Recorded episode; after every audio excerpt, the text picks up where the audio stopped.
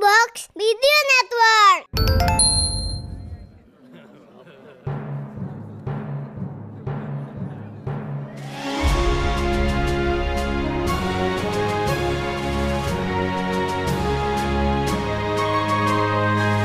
Perhatian, perhatian. Dongeng Paman Geri akan segera dimulai. Semua anak dipersilahkan untuk berkumpul.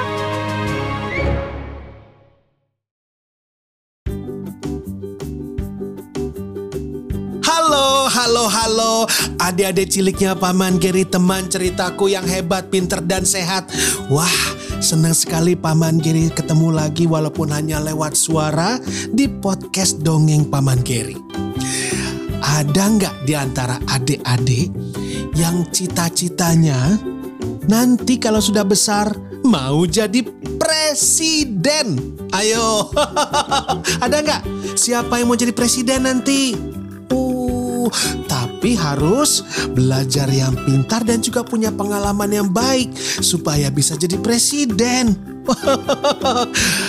Ada ceritanya. Nih, nih, Paman Giri punya cerita tentang seorang putri yang jadi penerus tahta raja. Yuk kita dengar.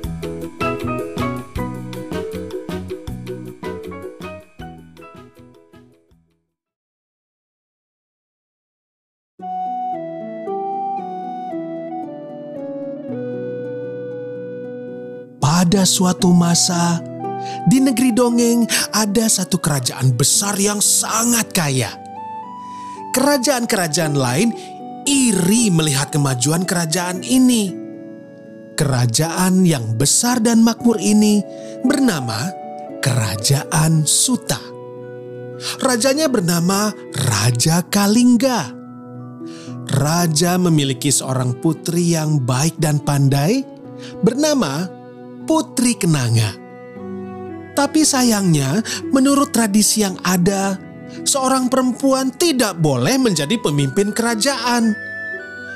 Karena itulah, Raja Kalingga jadi bingung.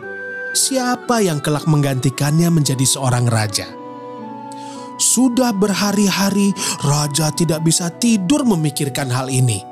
Ya bukan apa-apa, tapi raja sudah merasa terlalu tua untuk memimpin kerajaan. Ia ingin istirahat dan pensiun.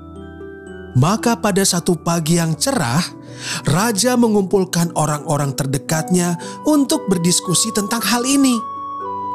Yang hadir antara lain penasihat kerajaan, permaisuri, dan juga putri kenanga pembicaraan berlangsung sangat seru.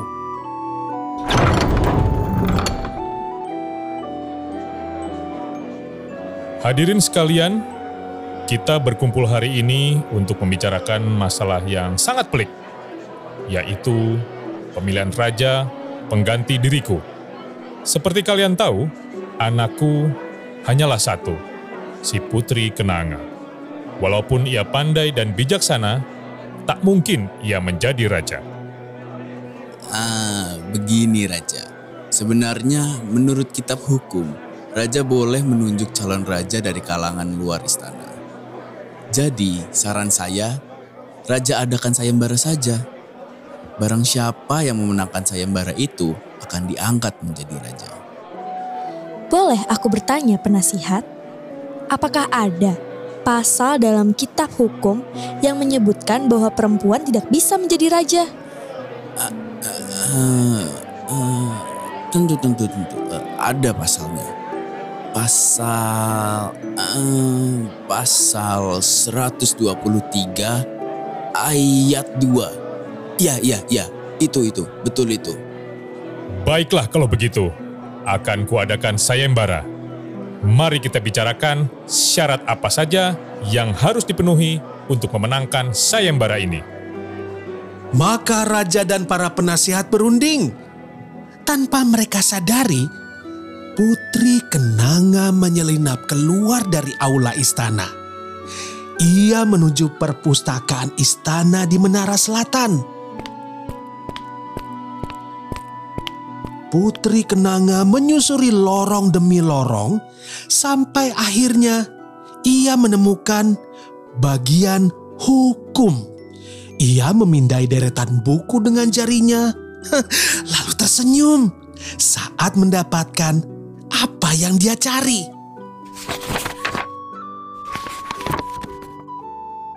Kitab Hukum Kerajaan. Hmm, sepertinya benar ini yang kucari. Pasal 123, pasal 123. Loh, di kitab ini cuma ada 110 pasal. Apa mungkin ada lanjutannya? Putri Kenanga kembali mencari-cari di rak buku. Tapi memang kitab hukum kerajaan hanya ada satu buku. Dan tidak ada lanjutannya. Juga tidak ada halaman yang sobek. Putri Kenanga merasa ada yang tidak beres. Maka ia segera merencanakan sesuatu.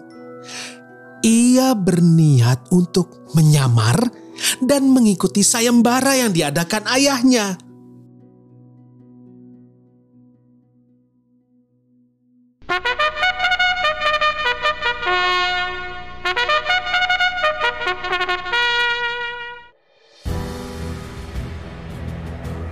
Maka hari sayembara pun tiba. Seluruh bangsawan, pangeran, dan para pemuda terbaik datang ke istana dengan gagah berani. Padahal mereka belum tahu apa yang harus mereka hadapi di sayembara ini. Selamat datang para kesatria pemberani. Hari ini aku akan menentukan penggantiku dan kuharap orang yang tepat akan ada di antara kalian.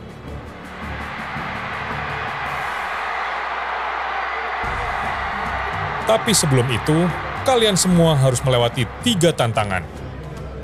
Tantangan pertama adalah lomba memanah. Tantangan kedua adalah ketahanan berkuda. Dan tantangan terakhir adalah ilmu pengetahuan. Apakah kalian siap? Siap, kami siap yang mulia. Maka seluruh peserta sayembara pun bersiap-siap. Termasuk Putri Kenanga yang sebenarnya agak deg-degan juga sih adik-adik. Pada tantangan pertama, para peserta sayembara diminta untuk memanah buah jeruk yang sedang rimbun bergantungan di pohon. Satu orang diberikan tiga anak panah dan minimal harus bisa memanah dua buah jeruk.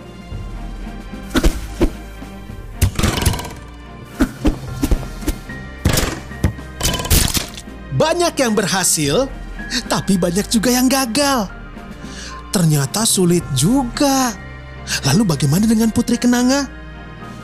Dengan tiga anak panah, ia berhasil memanah lima buah jeruk. Wah, hebat sekali. Dari 100 orang yang mendaftar, hanya 50 peserta yang berhasil melaju tantangan pertama. Tapi tantangan kedua tidak kalah sulitnya loh.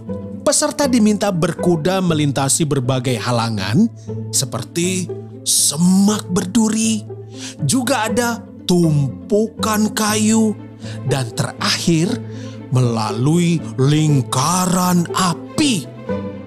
Banyak peserta yang menyerah karena kuda mereka ketakutan melihat lingkaran api itu. Ada juga yang berani dan berhasil, tapi jumlahnya tidak banyak. Sudah pasti Putri Kenanga bisa melakukannya dengan baik karena kudanya memang dulu adalah kuda sirkus yang terbiasa melakukan berbagai atraksi berbahaya.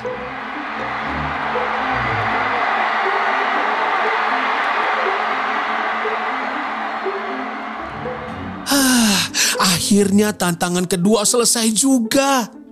Dan dari 50 peserta yang tadi ikut, hanya 10 yang berhasil lolos. Termasuk Putri Kenanga tentunya.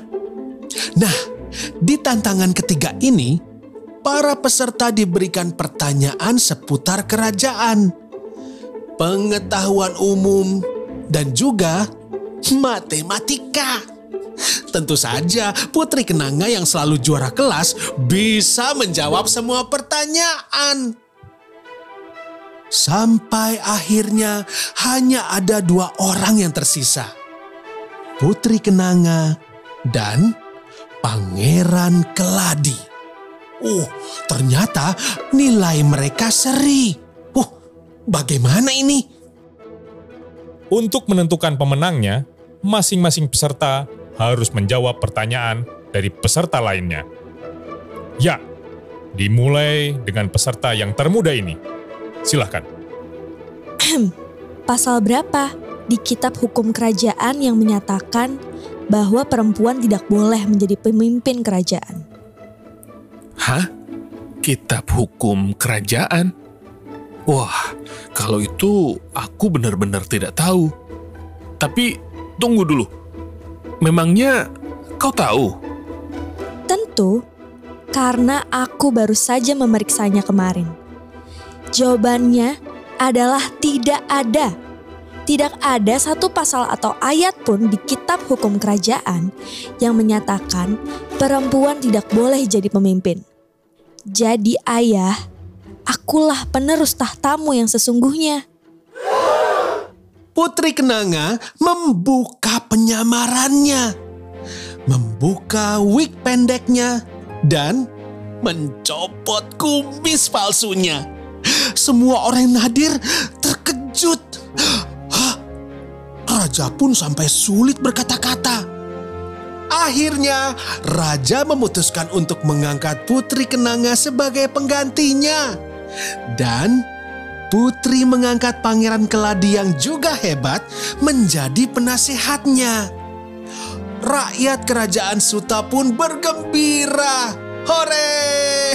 Mereka mendapatkan ratu yang cerdik, pandai, dan juga pemberani. Hidup Ratu Kenanga!